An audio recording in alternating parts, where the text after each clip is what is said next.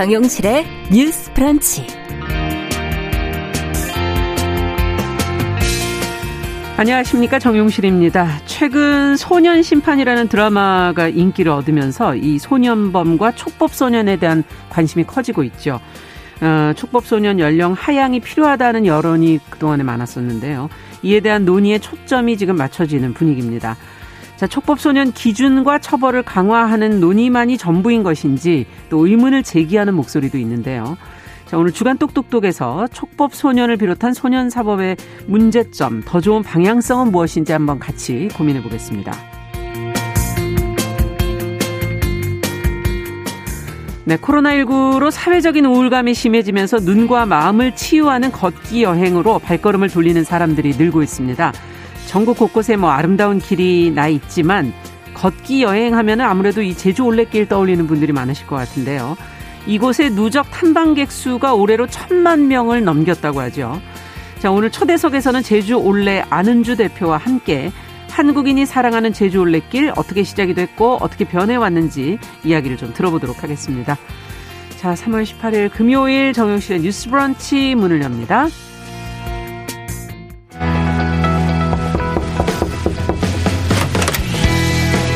청년 여성의 눈으로 세상을 봅니다. 정용실의 뉴스 브런치 주간 똑똑똑. 네, 금요일 첫 코너는 주간 똑똑똑으로 시작을 하겠습니다. 청년 여성의 시각으로 다양한 주제 다뤄보고 있습니다. 오늘도 두 분 자리해 주셨어요. 계간 홀로 이진송 편집장 안녕하세요. 안녕하세요. 네, 그리고 청소년 페미니스트 네트워크 위티의 양재 활동가 안녕하세요. 네, 안녕하세요. 자, 최근에 드라마 인기에 힘입어서 지금 소년 사법에 대한 관심이 더 올라가고 있는데 이 관심이 주로 이제 촉법 소년 연령을 좀 낮춰야 되는 거 아니냐 하는 쪽으로 지금 또 처벌 위주로 지금 이야기가 좀 되고 있어서 이 소년 사법의 방향성을 어떻게 잡아야 될지 큰 그림을 좀 저희가 같이 한번 좀 그려봤으면 좋겠고요. 어, 물론 뭐 소년범을 처벌하기보다는 뭐 범죄가 어떻게 발생하게 되는지 그 경로를 차단하는 게 중요하다 뭐 지금 그런 지적도 일견에서 나오고 있어서요. 어떻게 범죄의 길로 빠지게 되는지부터가 궁금해요. 아무래도 양재 활동가께서 이 관련된 내용을 좀 설명을 해 주시죠. 네, 소년법 이슈는 굉장히 많이 시민들의 공분을 사면서도 말하기엔 되게 어려운 이슈기도 한데요. 음. 어, 저희도 범죄를 저지른 청소년에 대한 처벌이 필요하지 않다라는 것이 아니라 사실 소년범들 중에서는 범죄를 저지르지 않고도 소년법 처분을 받는 청소년들도 존재하고 네. 청소년이 어, 성인에 비해서 범죄에 취약할 수밖에 없는 현실들을 돌이켜 봐야 한다라는 얘기를 드리고 싶어요. 음. 그래서 흔히 청소년을 떠올리면 교복을 입은 학생 혹은 부모와 함께 살아가는 자녀만을 그렇죠. 생각하게 되는데요. 근데 모두가 평범한 삶을 살지는 않잖아요. 음. 누군가는 가정에서 폭력을 경험하기도 하고 성적만을 중요시하는 학교에서 낙인과 배제, 차별을 겪는 청소년들도 그렇죠. 있습니다. 네. 근데 우리 사회는 청소년이 좋은 삶을 살아갈 권리를 학교나 가정에서만 책임지라고 해요. 음. 그래서 학교나 가정의 보호자에게 청소년을 보호할 권한은 있지만 막상 청소년이 스스로 자신을 지킬 권리는 없는 거죠. 음. 이를테면 청소년은 보호자 동의 없이 통장을 개설할 수도 없고 일자리를 구할 수도 아. 없고 집을 구할 수도 없습니다. 네. 그렇다면 학교나 가정에서 살아갈 수 없게 된 청소년들은 도대체 어디에서 합법적으로 존엄하게 살 수 있을까요? 음. 이런 질문들을 사회에서 풀어나가야 한다고 생각합니다. 네. 그러니까 그런 환경에 학교 밖에 있다 보면은 아무래도 노출될 가능성이 높다는 건가요? 음, 이를테면 음. 폭력을 견디지 않기 위해 학교나 음. 가정 안에 폭력을 견디지 않기 위해 혹은 내가 학교나 가정 밖으로 나왔을 때 네. 빈곤이나 생존을 해결하기 아. 위해서 거리로 나오게 되고 범법을 그렇죠. 저지르게 되는 청소년들이 가능성이 있습니다. 높아지죠. 네, 네, 그러네요. 스스로를 좀 지킬 수 있는 방법을 같이 고민해야 된다는 그런 문제 의식을 던져 주셨는데 어떻게 보세요? 어, 네. 일단은 음. 이 소년 심판이라는 드라마에서 나오는 대사가 있는데요. 소년은 음. 결코 혼자 자라지 않는다라는 말이 있고요. 그리고 아이를 키우는데 마을 전체가 필요하다는 말은 예, 결국 예전부터. 마을 전체가 무심하면 한 아이가 잘못될 수도 있다라는 말로도 음. 해석을 하는 대사가 나와요. 이런 것들을 보면은 사실은 너무 쉽게 청소년을 범죄로 끌어들이고 이용하는 어른들과 그 구조가 있다는 것 또한 아. 청소년 범죄의 핵심인데요. 아. 불법 도박이나 조건 만남 같은 거는 기존의 사회가 만들어 놓고 청소년 같은 취약한 사람들을 가장 쉽고 적극적으로 끌어들이는 경로거든요. 음. 그리고 이런 손길은 아무래도 말씀하신 것처럼 가정과 학교 같은 소위 평범하고 정상적이라고 생각하는 울타리가 없는 학생들에게 그렇죠. 많이 향하기 때문에 이런 어떤 범죄의 구조에 대해서 안전하게 대피할 곳이 없는 청소년들이 범죄에 유입되기 쉬운 생태계에 대해서 같이 좀 생각을 해봐야 된다고 봅니다. 네, 어른들이 또 만들어 놓고 거기에 또 아이들을 자 얘기를 들어보니까 정말 처벌 관련 논의만 할 게 아니라 지금 그 배경을 조금 더 깊숙이 알아야 될 것 같다는 생각도 드는데 어, 소년 사법과 관련해서 돌아봐야 될 여러 가지 문제점 좀 더 지적을 해 주시죠. 뭐가 있는지 구체적인 얘기를 좀 들어보고 싶습니다. 네, 저는 처음으로 지적하고 싶은 건 우범소년 조항을 지적하고 싶은데요. 우범소년. 네, 소년법 안에 있는 이 우범소년 조항은 성격이나 환경에 비춰서 형벌 법령에 저촉되는 행위를 할 우려가 있는 10세 이상 소년을 이제 소년법상 처분을 하는 거예요. 어. 그래서 이를테면 장기간 집에 돌아가지 않는다거나 뭐 거리를 배회한다거나 이런 청소년들을 이 우범소년 조항으로 예. 소년법 처분할 수 있는 거죠. 근데 생각해 보면 음. 범죄를 저지른 건 아닌데 그럴 가능성이 있어서 나를 구금한다. 라고 음. 하면 사실 여러분은 어떨까? 우리는 어떨까? 오히려 이것이 되게 억압적으로 느껴지진 않겠나라는 질문을 드리고 싶어요. 그러네요. 오히려 취약한 상황에 놓인 사람들을 보호하기 위해서는 구금이 아니라 권리의 보장이 필요한 게 아닐까. 집 밖을 전전하는 음. 청소년이 걱정된다면 청소년의 주거는 어떻게 보장하지? 라고 질문해야 되는 거 아닐까 생각하고요. 음. 또 한편으로는 이 교정시설의 수용 환경 문제를 지적드리고 예. 싶어요. 물론 우리나라 대부분의 교도소가 가밀화돼 있는 문제가 이미 많이 드러나고 있는데요. 그렇죠.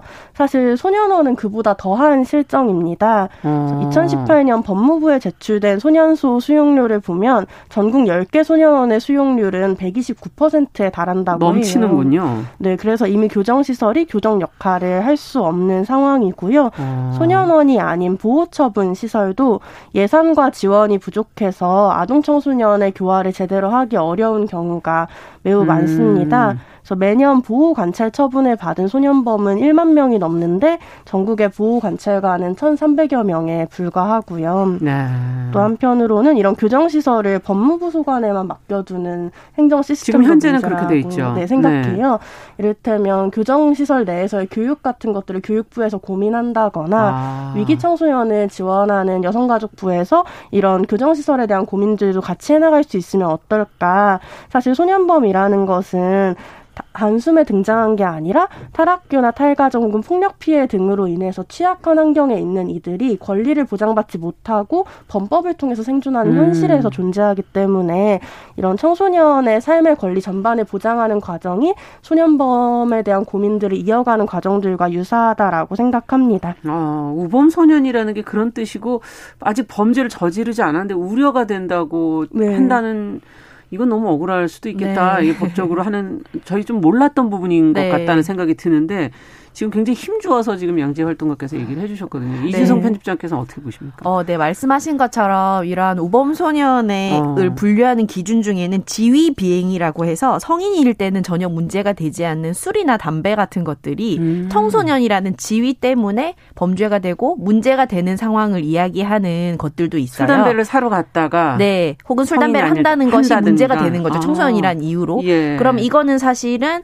범죄라기보다는 좀 지위 비행이라는 는 교정이 필요한 거죠. 그렇죠. 그리고 예. 지위라는 청소년이란 지위 때문에 비행이 맞습니다. 되는 거지. 어. 예. 이 행동 자체가 사회적으로 음. 도덕적으로 크게 문제가 되는 것은 아니라는 음. 거거든요.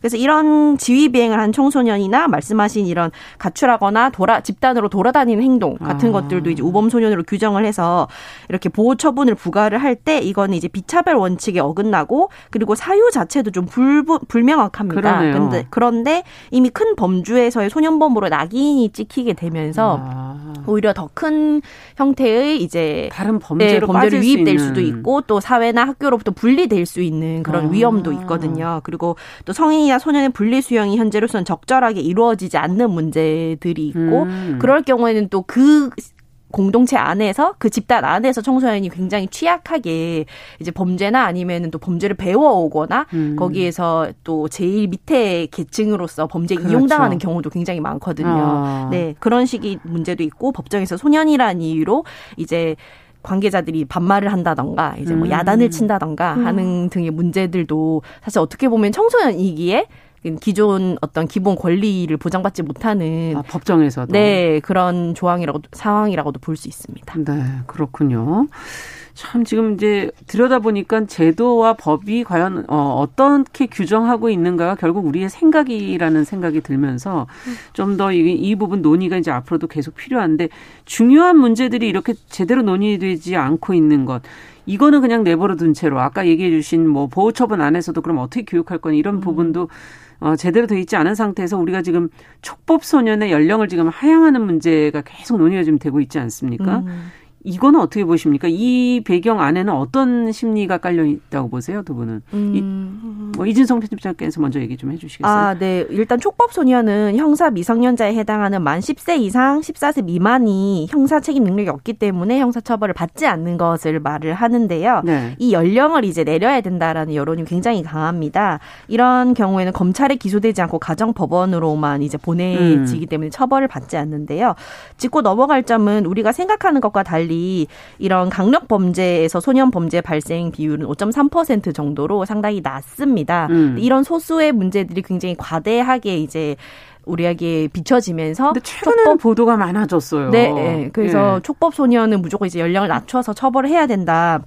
이런 여론이 이제 강해지고 있는데 좀 몇몇 자극적인 사례나 일에 대한 거부감이 소년법을 둘러싼 논의 자체를 좀 불가능하게 만드는 경향이 있어요. 음. 그래서 이런 자극적인 어떤 사례들이 소년범에 대한 혐오와 타자를 붙이기는 것도 곤란한데 소년 범죄를 바라보는 시선이 저는 어느 정도 이제 아동이나 청소년 혐오와도 관련이 있다고 보는데요. 음. 소년 범죄를 바라볼 때 어떻게 감히 어린 나이에 아. 순진하고 때묻지 않아야 하는 청소년이 음. 아예 규정된 네. 그 연령에 대한 편견이나 어떤 선입견이 있다는 거죠. 그렇죠. 그렇기 때문에 음. 청소년이 저런 범죄를 저지르다니 이 사람은 뭐 교정이 불가능한 악마가 분명하다. 굉장히 나쁜 애다. 음. 이런 식 교화가 불가능하다. 이런 식의 어린 나이기 때문에 더욱 강화되는 높은 기준과 음. 또 혐오가 있습니다. 그래서 특정 정체성이 같은 조건이라도 더 가혹한 잣대로 또 더 보기 좋고 착한 행동을 할 거라고 기대되고 실수가 용납되지 않는 것도 혐오와 숭배가 본질적으로 다르지 않다는 거를 보여주는데요. 아. 청춘은 굉장히 예찬하면서 이러한 청춘이 실수나 잘못을 저질렀을 때 우리는 어떤 태도를 아. 취하는가 이거에 대해서 좀 생각을 해봐야 된다고 봅니다. 앞에 겉으로 뭐 좋은 어, 착하고 그런 아이들에 대한 숭배가 그 이면에는 또 다른 혐오로 네. 이어질 수 있다. 지금 앞뒷면을 지금 어찌 보면 같은 얘기일 수도 있다라는 얘기인데요. 양재 활동가께서 어떻게 음. 보세요? 네, 그렇죠. 이게 소년범에 대한 보도들이 늘어나고 그 보도가 음. 자극적이고 서사적으로 쓰이면서 예. 이 소년법을 폐지해야 된다라는 이야기가 더 많아지기도 그렇죠. 했는데요. 근데 이게 경향성에서 음. 문제가 음. 두드러진다고 하면 전 논의해 볼 수 있다 생각해요. 이를테면 음. 강력범죄의 압도적인 비율이 청소년 세대라거나 음. 혹은 청소년 이 소년범의 비중 중에 강력범죄 비율이 압도적으로 늘어났다거나. 음. 근데 사실 그런 게 아니잖아요. 말씀하신 것처럼 소년범 비율은 사실 해마다 줄어왔고 그중에 강력범죄의 비중도 매우 적다고 생각해요. 음. 그럴 때 이 소년법 폐지를 이야기하는 정서는 음. 사실 어른들이 아이들을 제대로 혼내야 된다라는 정서에 저는 아. 가깝다고 생각하거든요. 그랬을 때 제가 많이 드는 고민은 이런 거예요. 이를테면 우리 사회에서 범죄를 제일 많이 저지르는 연령대는 사실 10대가 아니라 40대거든요. 누구도 40대한테 아, 저 흉악한 40대, 무서운 40대, 사회화 격리시켜야 되는 40대, 혹은 뭐 교육을 제대로 제대로 시켜야 되는 40대 이렇게 아. 얘기하지 않잖아요. 어, 그러네요. 네, 그러니까 어. 사실 이것은 청소년은 어른들이 단단히 고쳐줘야 된다라는 이런 교정적 시각들이 아. 많이 좀 반영된 것이고 예. 물론 어떤 범죄에 대해 교정하는 시도는 매우 중요하지만 우리는 청소년에 대해 어른이 함부로 해도 된다 혹은 어른이 막대하는 게 청소년을 교정하는 거다라고 음. 생각하는 경우가 많다고 느끼고 저는 그런 게 소년법 대해서의 어떤 음. 사법적 권리를 보장하지 않는 맥락들, 음. 이를테면 호통 판사가 가능하고 아. 소년범한테 호통 쳐도 돼, 혹은 소년범한테는 어떤 진술권을 제대로 보장 안 해도 돼라는 정서가 가능한 배경이라고 생각합니다. 네, 아 그렇군요. 지금 그 연령에 대해서 그 연령은 문제야라고 생각하는 게 위로 올라가니까는 참 대입해 보니까 네. 어불성설 같은 네 맞아요. 네 느낌이 드네요. 예, 이 편견과 혐오를 강화하는 거에 제가 왜 그 질문을 드렸냐면 보도 나온 것 중에 보면 굉장히 잔혹한 음. 뭐 연쇄 살인 일본의 경우이긴 네, 하지만 네. 뭐 그런 것 어, 그런 경우도 있었다 소년범의 경우에 음. 그런 것들이 이제 기사화가 되면서 그것이 어떤 심리를 부추기는 부분이 있지 않습니까? 네. 음. 음. 이거 심각하다 그렇죠. 해결은 좀 해야 되지 않나? 아, 너무 연령이 네네. 어린데. 그렇죠. 예. 일단은 그 서울신문 기자들이 쓴 우리가 만난 아이들이라는 책이 예. 이제 소년범을 좀그 심층 취재한 책들인데요. 음. 이런 소년범과 관련된 자극적인 보도 행태를 지적한 바가 있습니다. 소년범은 언제나 있어 왔는데 음. 온라인 기사 발행 비율이 늘어나면서 자극적인 제목을 통해 트래픽과 조회수를 확보하려다 보니까 부정적인 형용사의 사용이 굉장히 음. 늘었다고 해요. 예를 들면 잔혹해지는, 무서운, 흉포한, 악마화 음. 등 범죄에 대한 주관적인 평가가 아. 담긴 단어 사용의 빈도가 높아졌고요. 언론이 이런 기사를 쏟아내는 이유는 소년범 관련 소재가 네. 화제성과 조회수가 굉장히 중요한 온라인 기사 생태계에서 상당히 흥행이 보장된 아이템이라고 해요. 오. 이게 딱 나오는 순간 사람들이 굉장히 적극적으로 클릭을 하고 댓글을 달면서 네. 참여하기 때문에 그러다 보니까 이런 극단적인 표현이나 부정적인 묘사 중심으로 제목이 나가면 음. 이런 기사를 접한 사람들이 실제 소년범의 강력 범죄 비율이 훨씬 높다고 추정을 하고 그렇죠. 소년 범죄 발생 건수 자체도 실제보다 과대 추정한다라고 이 책에서 실험을 통해서 음. 이제 결과를 밝힌 게 있거든요. 예. 그래서 이런 점들이 어떻게 보면은 이 언제나 있어 왔던 문제들을 어떤 그 어떤 태도로 보도하느냐, 네, 어떤 태도로 보도하느냐가 사회의 태도나 이런 것들을 굉장히 많이 영향을 미친다고 봅니다. 음, 어떻게 보세요? 음, 네, 저도 되게 적극적으로 동의하고요. 사실과 관계없이 소년법이 급증하고 있어라는 어떤 위험한 음. 정서들을 공유하게 만든 게 언론의 보도 행태라고 생각해요. 한편으로는 이런 고민도 드는데요. 이 요즘 청소년들의 어떤 행위들이 문제다라고 생각할 때 그것이 사실 성인 그룹 내에서 이미 공유되어 온 행위인 경우가 많잖아요. 음. 이를테면 요즘 청소년들의 여성 혐오적 문화가 문제야라고 하면은 사실 그 사회 전반의 여성 혐오적인 문화가 존재하고 음. 그것의 영향을 계속 끊임없이 주고받고 있는 거죠. 청소년 우리의 모습이기도 하다는 거군요. 네, 네, 그랬을 때 사실 소년범이라는 타이틀에 집중하는 게 아니라 왜 이렇게 혐오 범죄가 증가하는지 음. 혹은 왜 이렇게 강력 범죄가 증가하는지에 대해 집중하면서 대안을 찾아 나가야 한다고 생각합니다. 네. 참 우리의 모습이 결국 결국은 아이들에게 거울처럼 어, 보여지는 것이다. 이런 얘기를 했어요. 해 주셨어요. 어, 물론 촉법소년의 연령 하향의 문제보다 중요한 것들을 먼저 저희가 지금 다 얘기를 해 봤지만 그래도 지금 현재 상황에서 연령 하향의 문제에 대해서 논의가 되고 있는 만큼 두 분의 그 부분에 대한 생각도 안 물어볼 수는 없을 음. 것 같아요. 음. 양재 활동가께서 먼저 좀 답변을 해주시겠습니까? 네, 저는 음. 촉법소년 연령 하향이 실효성이 없다고 생각하는데요. 실효성. 네, 미국이나 일본 등에서 촉법소년 연령을 하향했지만 소년 범죄가 감소하는 결과로 이어지진 않았습니다. 음. 이를테면 미국에서는 이미 1979년부터 형사 이송제도라는 제도로 죄질이 심각한 혹은 특수한 미성년자들을 성인과 동일하게 처벌해 왔는데요. 네. 근데 이 정책을 통해서 성인과 동일하게 처 벌받은 이들이 좀 교화되었냐 혹은 범죄가 재발하지 않았냐라고 음. 했을 때 오히려 보호 처분을 받은 소년들에 비해서 훨씬 더 재범 범죄 수가 많고 재범이 아. 발생하는 기간이 짧았다는 거죠. 그러니까 우리 사회에 이런 엄하게 처벌하면 그 다음엔 안 할 것이다. 라는 그렇죠. 이 정서 자체가 사실은 아주 객관적인 정서는 아니다. 아주 음. 합리적인 정서는 아니다라고 저는 생각하고 그래서 연령 하향보다 알겠습니다. 중요한 건 소년 사법 제도의 전면적 개선이라고 생각합니다. 네, 잠시 후에 저희가 이야기 조금 더 이어가 보도록 하겠습니다. 1부 마치고 잠시 후 돌아오겠습니다.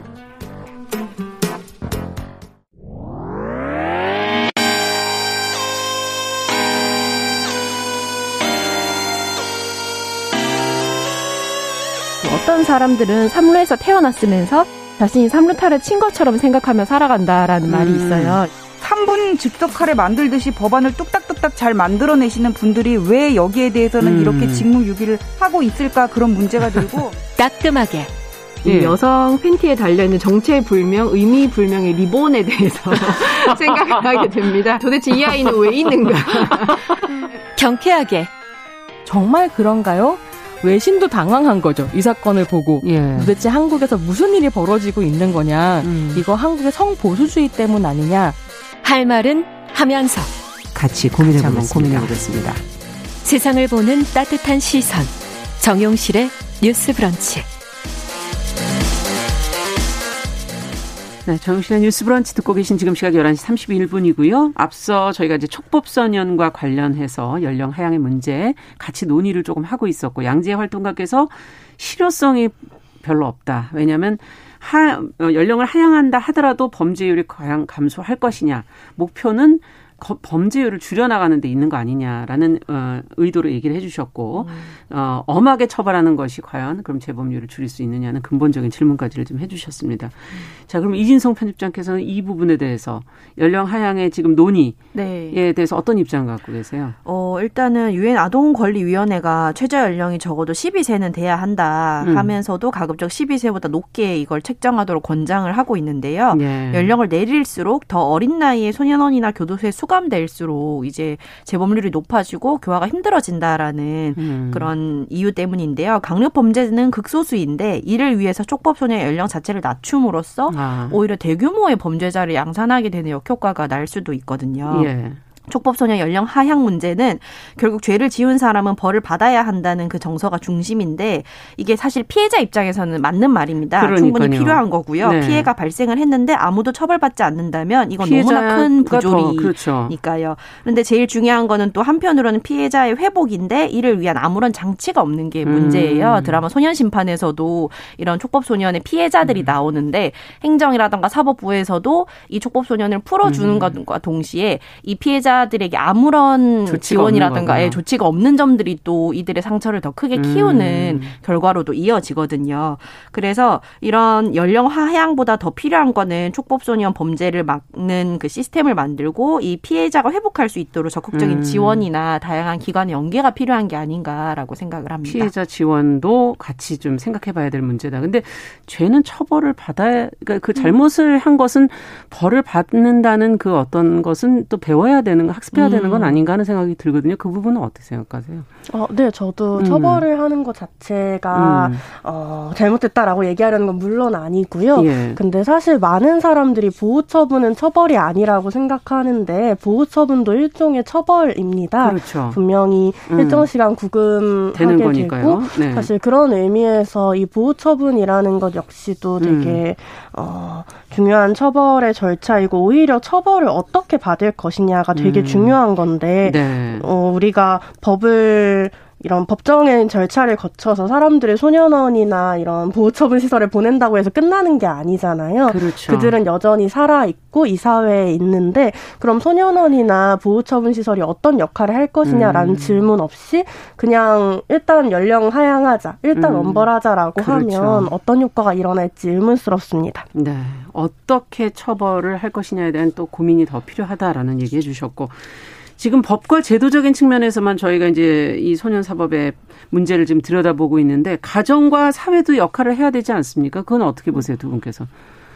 저는 음. 좀이 소년법에 대해서 다루면서 늘 질문하게 되는데요. 음. 어, 우리가 그동안 이제 어른이 청소년을 교화시켜야 한다라고 이야기해왔고, 물론 그러한 책임이 일부는 있죠. 근데 네. 어른이 청소년을 교정해야 된다라는 정서 자체가 음. 가정이나 학교에서 폭력을 방치하는 효과를 낳기도 합니다. 네. 너를 위, 너를 교정하기 위해서 그런 거야라는 거야. 말로 뭐, 예. 폭력이 이루어지기도 하죠. 음. 그런 의미에서 좀 청소년들이 교정되고 성장하는 과정들이 어른 음. 개개인의 호통이나 겁박 혹은 폭력으로 이루어지는 것이 아니라 네. 사회 적인 시스템과 권리 보장, 안전망을 통해서 이루어질 수 있으면 좋겠습니다. 음, 권리 보장이 제대로 된 상태에서 음. 예 이준성 편집장께서는 어, 네 청소년 범죄, 소년범의 가장 중요한 핵심은 바로 이들에게 다양한 선택지가 보장되고 있는가거든요. 음. 예를 들면은 부모가 제대로 생활비와 용돈을 주지 않는 상황에서 가장의 역할을 하게 된 청소년들에게 분들에게는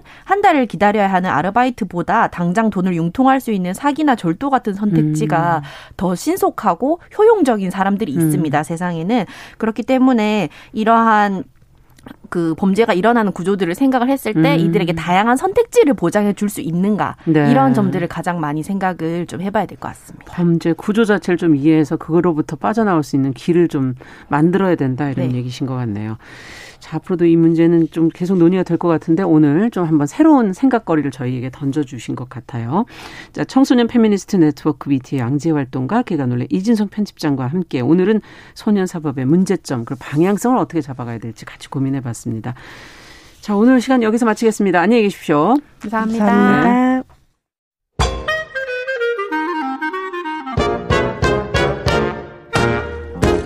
모두가 행복한 미래. 정용실의 뉴스 브런치.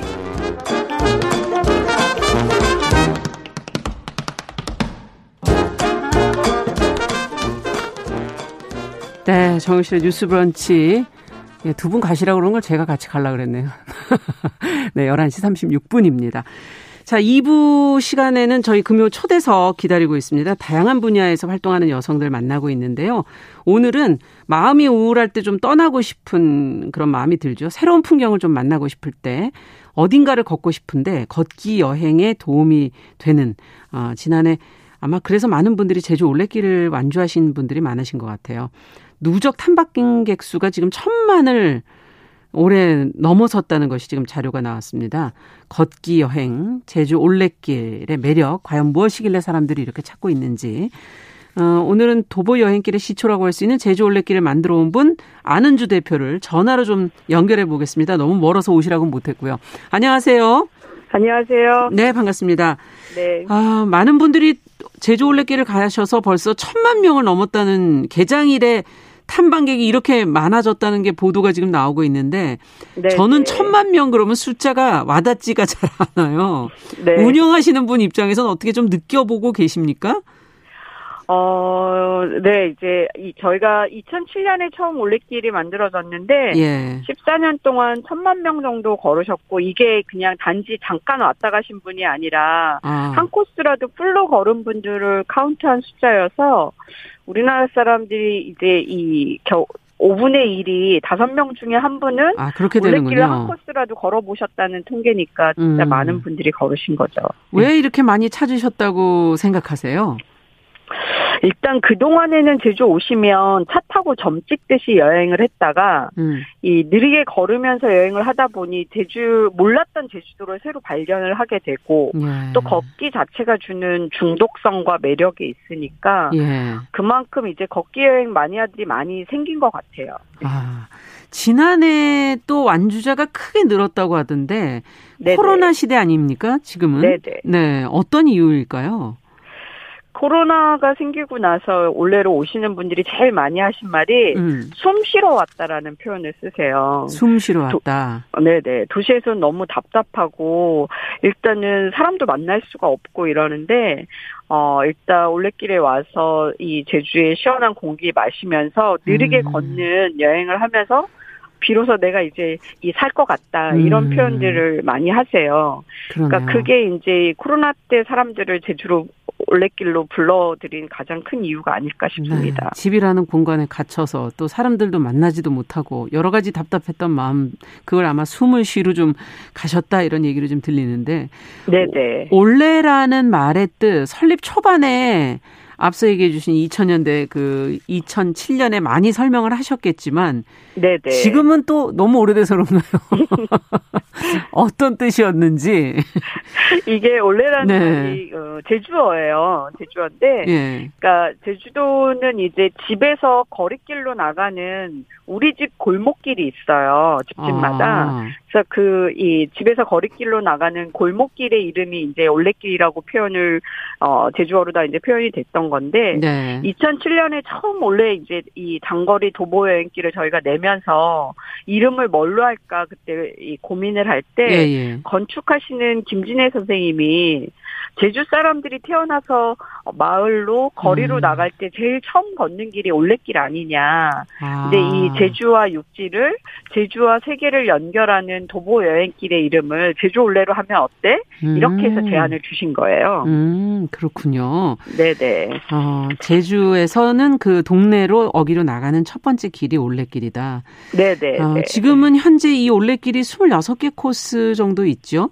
네네. 네. 어떻게, 어떤 것을 찾아서 이렇게 길을 소개해 오신 건지, 뭐 기준 같은 게 있습니까? 이 네네. 저희가 이제 코스? 길을 낼 때 몇 가지 원칙들이 음. 있는데, 우선은 옛날 제주 사람들이 걸어 다녔었던 길인데 자동차 도로가 생기면서 잊혀진 길, 없어진 길들을 찾아서 아. 사람들이 걸을 수 있게 이제 친환경적으로 연결을 하고요. 네. 그다음에 이제 이 길을 연결을 할 때 원래 있던 자연에 가능하면 최소한의 영향을 주면서 걸을 수만 있게 하자는 게 이제 저희들의 원칙이에요. 음. 그리고 기왕이면 이제 제주의 자연만 보는 게 아니라 제주가 갖고 있는 고유의 문화와 역사를 걸으면서 자연스럽게 만날 수 있게 하면 좋지 않을까 해서 네. 그런 포인트들을 또 이제 걷는 길로 연결을 한 거죠. 아, 그러니까 이제 좋은 풍광만 보는 것이 아니라 문화 역사도 느끼는 그런 코스들도 있다. 네네네. 그런 얘기네요. 네 어, 제주올레는 사실 사람들이 좀 잘 몰랐던 길을 소개한 것이 아닌가 하는 생각이 들면서 이 제주의 네네. 역사, 문화적 가치를 어, 좀 소개하는데도 큰 역할을 하고 있는 것 같네요. 네네. 그러니까 제주올레 여행을 제주도 속살 여행이라고 표현하시는 분들이 많으세요. 네. 그게 이제 새로운 풍광들도 보는 거지만 또 이제 그동안 잘 몰랐던 사삼 유적지나 일제 진지 동굴. 음. 그다음에 이제 지금은 곶자왈이나 오름에 대해서 많은 분들이 알고 계시지만 올레길 처음 연결할 때만 해도 이 곶자왈이 뭐야 이렇게 그렇죠. 이야기하시는 분들도 많았거든요. 예. 그러니까 이제 이 길을 걸으면서 자연스럽게 제주 고유의 지형들이나 음. 자연들을 만나게 된 거고 음. 또 하나는 이제 저희 올레를 걸으면서 올레가 생기면서 잊혀졌던 제주어들이 또 많이 다시 살아났어요. 어, 떤 아마 있습니까? 아나운서님도 네. 들으셨겠지만은 뭐 놀멍시멍 걸으멍, 아 맞아요. 뭐 간세다리, 네. 간세다리라는 표현도 들어보셨죠? 네. 이게 이제 제주말로 게으름뱅이란 뜻이거든요. 예. 아. 근데 올레길은 빨리빨리 걷는 게 아니라 놀멍시멍, 놀멍시멍 걸으멍, 간세다리처럼 음. 느리게 걷는 길 이렇게 해서 이제 잊혀졌던 제주어들도 많이 살아나고 그랬죠. 그러네요. 근데 이 언어 네. 속에 지금 우리가 지금 추구하는 그런 가치들이 같이 담겨 있는 것 같아서 참 일찍이 이런 걸 어떻게 찾아내셨나 이런 생각이 들기도 네, 하고요. 네. 네. 네. 이 제주만의 어떤 특별함을 표현하는 그런 길이 또 있을 까요? 어, 사실은 대부분의 코스들이 음. 다, 어, 제주가 갖고 있는 이 원형들을 저희가 많이 담으려고 노력을 하는데, 네. 제주라는 섬이 독특한 게 한라산이 있고, 이게 화산섬이라는 특징을 갖고 그렇죠. 있다 보니까, 동서남북의 지형이나 지질도 다르고, 아. 문화도 다르고, 또 해안, 해안과 또 중산 간의 또 이 문화도 다르고, 네. 그래서 저절로 이 각 코스마다 이 색깔이 있는 코스들이 만들어졌어요. 음, 그렇군요. 그것이 네, 제주 올레만의 어, 다른 길들도 요즘에 올레길 비슷한 길들이 참 많아졌잖아요. 네네네. 네. 그래서 음. 해외 트레일들도 요즘에는 이제 많이들 가셨는데, 음. 어, 해외 트레일들하고 제주 올레의 가장 큰 차이가 뭐냐. 예. 이제 걸어분들이 하신 얘기가 뭐냐면, 제주는 한 코스 안에 굉장히 이 아기자기한 풍광들이 시시, 아. 시시각각으로 바뀐다. 지루함이 없군요. 해외, 네, 해외 trail들은 음. 땅이 크니까, 뭐 예를 들면 무슨 레만 호수길이다 그러면 한 3시간 4시간을 계속 음. 호수 주변을 걷는 거예요. 음. 근데 저희는 한 1시간 안에도 풍광이 계속 뭐 바다로 갔다 마을로 갔다 숲으로 갔다 이렇게 바뀌니까 그렇죠. 훨씬 다이나믹한 거죠. 예. 정말 어, 우리만의 그건 특별함이다 이런 생각이 정말 드는데 어, 시간이 벌써 2007년에서 지금 많이 흘러서 기, 올레길도 좀 변화가 있지 않았을까요? 네네. 저희가 제주올레길은 끊임없이 매일 살아있는 길이다라는 표현을 저희가 쓰는데, 예. 사실 저희가 자연 속으로만 길을 낸 게 아니라 사람들이 살고 있는 마을 안으로도 길이 가거든요. 음. 그러다 보니까 이제 제주의 이 발전과 변화 속에서 길도 계속 바뀌는 거예요. 네. 때로는 개발이 너무 많이 돼가지고 없어진 길, 뭐 이런 것도 있나요? 길을 어, 길을 낼 때는 굉장히 숲이 예뻤던 곳인데 지금은 뭐 음. 전원주택단지가 들어선 이런 곳도 있어요. 아. 그래서 이제 그런 데 보면 이제 속상하기도 하죠. 저희들 입장에서는. 예. 그래서 저희가 그런 데는 또 코스를 또 바꿔요. 아. 이 길이 계속 사람들이 걷고 싶은 길이 되려면 어, 더 제주, 이 제주의 자연이 남아 있는 곳을 찾아서 다시 바꾸기도 하고. 그렇죠. 그 다음에 개발 과정에서 사람들의 문화가 바뀌는 것도 또, 뭐, 예를 들면 예쁜 카페나 아니면은 아주 독특한 식당이 있는 또 생기기도 하거든요, 길에. 예. 그러면 그런 데는 또 일부러 또 들러서 가기도 하고. 그래서 이게 제주의 변화와 함께 올레길도 계속 음, 바뀐다. 앞으로도 네. 그럴 계속 변화될 수 있다 라는 네, 얘기가 네, 네. 들리네요. 네. 어, 뭐 올레길에 이제 많은 여행객들 찾아오시면서 제주의 골목 상권을 살렸다 이런 평가도 있는 반면에 또 올레꾼들이 생각보다 지갑을 안 연다 이런 네. 얘기도 일부 있더라고요. 어느 게 정말 사실인지. 어, 지역 발전하고의 연계성은 분명히 있는 거 아니겠습니까 올레길에? 그럼요. 사실은 걸을 때는 많이 먹는 게 부담스러워서 음. 점심을 뭐 국수로 드시고 뭐 이렇게 간단하게 걸으시는 분들이 많으세요. 네. 근데 이 올레를 다 완주를 하려면 한 달이 걸려요 저희가. 아. 그러니까 한 달만큼 제주에 머물거나 예. 그만큼 자주 오셔야 되는 거니까 뭐 2박 3일 짧게 왔다 가는 관광객들하고 한 달씩 머물러야 되는 도보 여행객들이 제주에 실제 쓰는 돈의 차이는 엄청나요. 그래서 그렇겠죠. 네, 여러 기관에서 조사한 거 보면 일반 관광객들보다 사실은 도보 여행객들이 돈이 더 많이 쓴다. 음. 근데 도보 여행객들이 쓰는 돈은 대부분 이제 특산품 구입이나 이런 것들에 돈을 많이 쓰더라 이런 통계들이 있어요. 네. 이게 걸으면서 보면 아 제주의 농산물들이 이렇게 뭐 당근, 무, 양배추 보시게 되죠. 농산물들이 이렇게 맛있었어? 네. 또는 제주의 갈치, 고등어, 목돔 이런 것들이 진짜 너무 맛있어.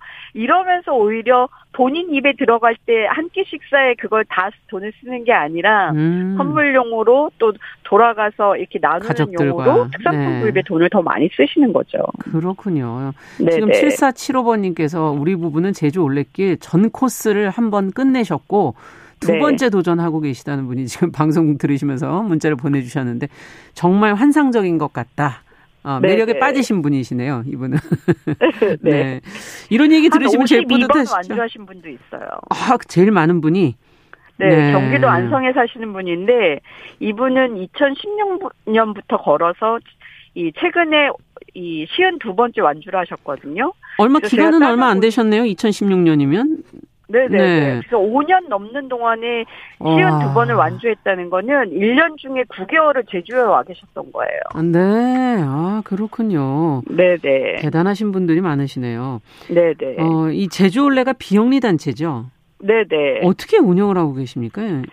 저희는 이제 제주올레 가치에 공감하는 개인이나 기업들의 후원금, 음. 그다음에 이제 길을 걷는 분들이 필요로 하는 기념품들이나 여행 프로그램들을 만들어서 그러니까 절반은 후원금, 음. 절반은 어 이런 수익 사업을 통해서 저희가 길을 내고 운영하는 비용들을 만들어요. 네. 지금도 마찬가지로 계속 그렇게 하고 계시고. 네, 네. 예. 어, 이제 날씨가 점점 따뜻해지고 오늘 좀 살짝 추워지긴 했지만요. 이제 봄을 네. 향해 가고 있는데 제주 올레길 찾으시려는 분들이 아마 또 더 많아지지 않을까 하는 생각이 들면서 어, 초심자에게 뭐 추천하고 싶은 길이라든가 아니면 네. 봄에 꼭 걸어보시면 좋은 코스라든가 뭐, 어, 추천해 주실 곳을 한두 곳 뭐 부탁드려봐도 될까요? 네네네. 네, 네.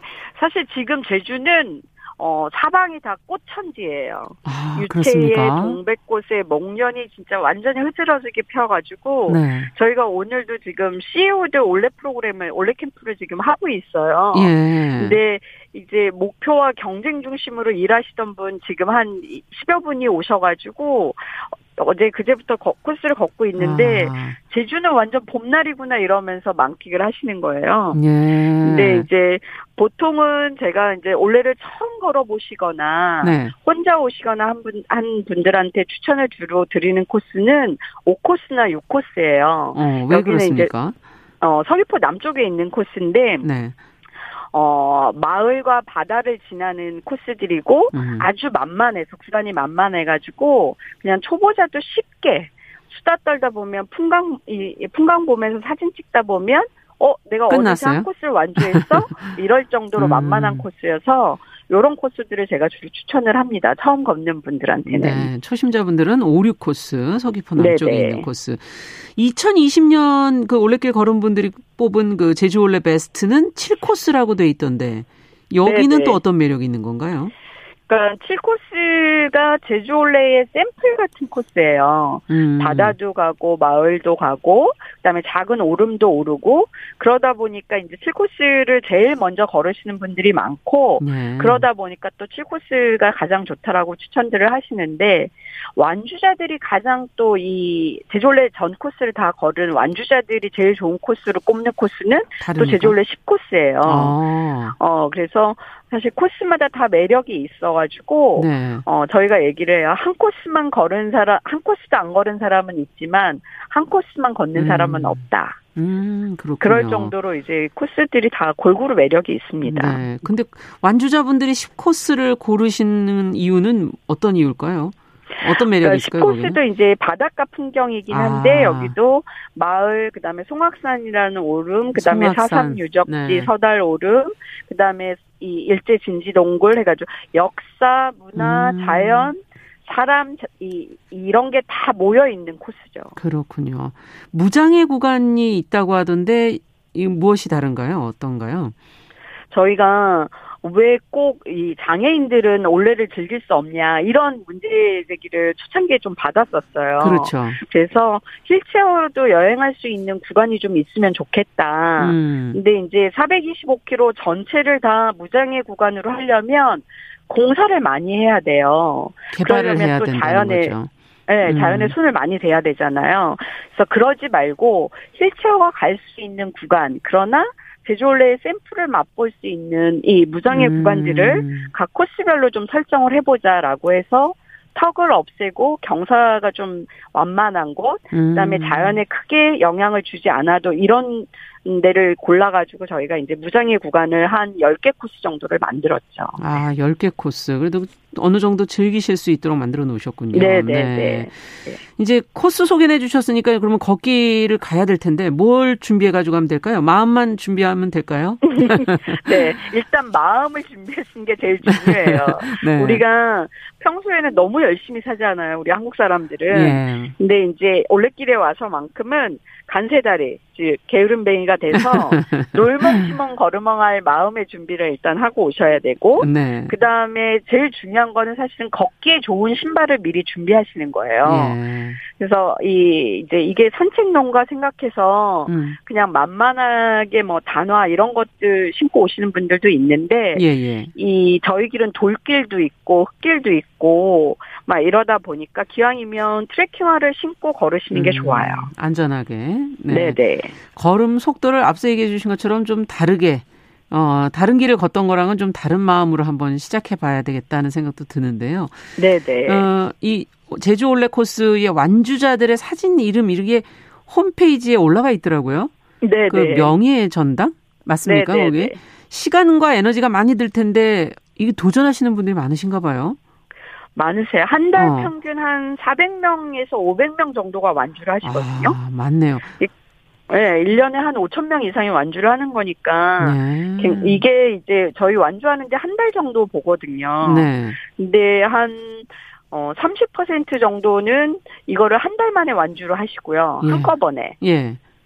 그 다음에 70% 되는 분들은 시간을 나눠서 완주를 하세요. 그래서 어떤 분은 10년 만에 완주를 하시는 분도 있으세요. 아. 1년에 한두 개씩 이렇게 그렇죠. 해가지고. 네. 네, 네.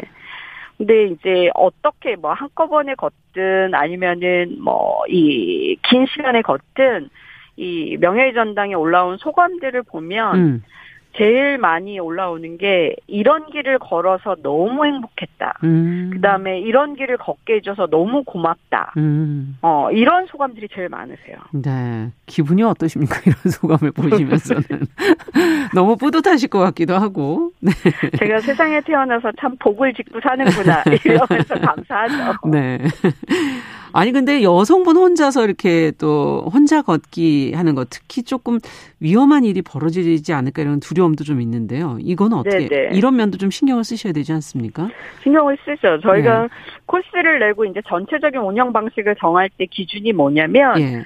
한국어를 한마디도 할 줄 모르는 외국인 여성이 혼자 와서 아. 제주 올레를 여행하게 만들자라는 게 이제 저희들이 갖고 있는 기본적인 방향이에요. 예. 그래서 공항부터라도 올레를 여행할 수 있게 이제 시스템들을 갖춰놓고 있는데 네. 그래도 저희가 자연의 길들이 많다 보니까 이제 숲으로 이루어진 곶자왈 구간 이런 데들은 아, 혼자 걷기엔 좀 이렇게 두렵고 하잖아요. 스스한 기분이 좀 있죠. 네, 네, 네. 음. 그래서 보통은 그래도 나는 혼자 걷겠다 하시는 분들은 저희 제주올레 콜센터로 전화를 아침에 하시면 돼요. 어. 그러면 저희 콜센터에서 한 시간에 한 번씩 확인 전화를 드려요. 아, 연결을 해 주신다는 잘, 거군요. 네, 네. 잘 걷고 계시냐 그러면서 음. 어, 이렇게 응원도 해 주고 안심을 시켜 주는 시스템이 있고요. 네. 그 다음에 저희 자원봉사자들이 적어도 하루에 한 코스 이상 같이 걸어주는 프로그램을 또 무료 프로그램을 또 운영을 해요. 아. 그래서 예를 들면 일일 날은 1코스, 2일 날은 2코스에서 아침에 자원봉사분이. 9시 반에 예. 네, 자원봉사자가 기다리고 있다가 그날 오신 분들이랑 같이 걸어주는 거예요. 음. 이런 프로그램도 있고 이제 요즘에는 아 나 비행기 표만 끊고 나머지 음. 차 숙박 이런 거 다 알아서 해주면 안 돼? 이런 또 요청들이 있어가지고 네네네. 저희가 매일 아침 그 올레길 출발하는 그러니까 비행기 변 끊어갖고 오시면은 음. 숙박, 식사, 그다음에 길동무, 차량까지 아. 다 하는 제주올레 완주여행 패키지를 매일매일 운영하거든요. 그러니까 거, 이런 걸로 통해서 걸으실 수도 그렇군요. 있고. 그렇군요. 선택하시기 나름이군요. 네. 네, 네, 네. 자, 이제 끝으로 과제 한 말씀 한 10초 정도밖에 시간이 안 남았네요. 네, 음, 네. 앞으로 어떤 과제가 있을까요? 어, 사실은 이제 저는 젊은 친구들이 더 많이 걸으러 왔으면 좋겠어서, 음. 어, 20, 30대들이 올레길을 걸으면서 새로운 세계들을 좀 경험할 수 있으면 좋겠다라는 생각을 하고 있습니다. 네, 기대해 보겠습니다. 오늘 초대석 제주올레 안은주 대표와 함께 했습니다. 말씀 잘 들었습니다. 네, 감사합니다. 감사합니다. 자, 정윤실의 뉴스 브런치 월요일 순서 어, 여기서 마무리하도록 하겠습니다.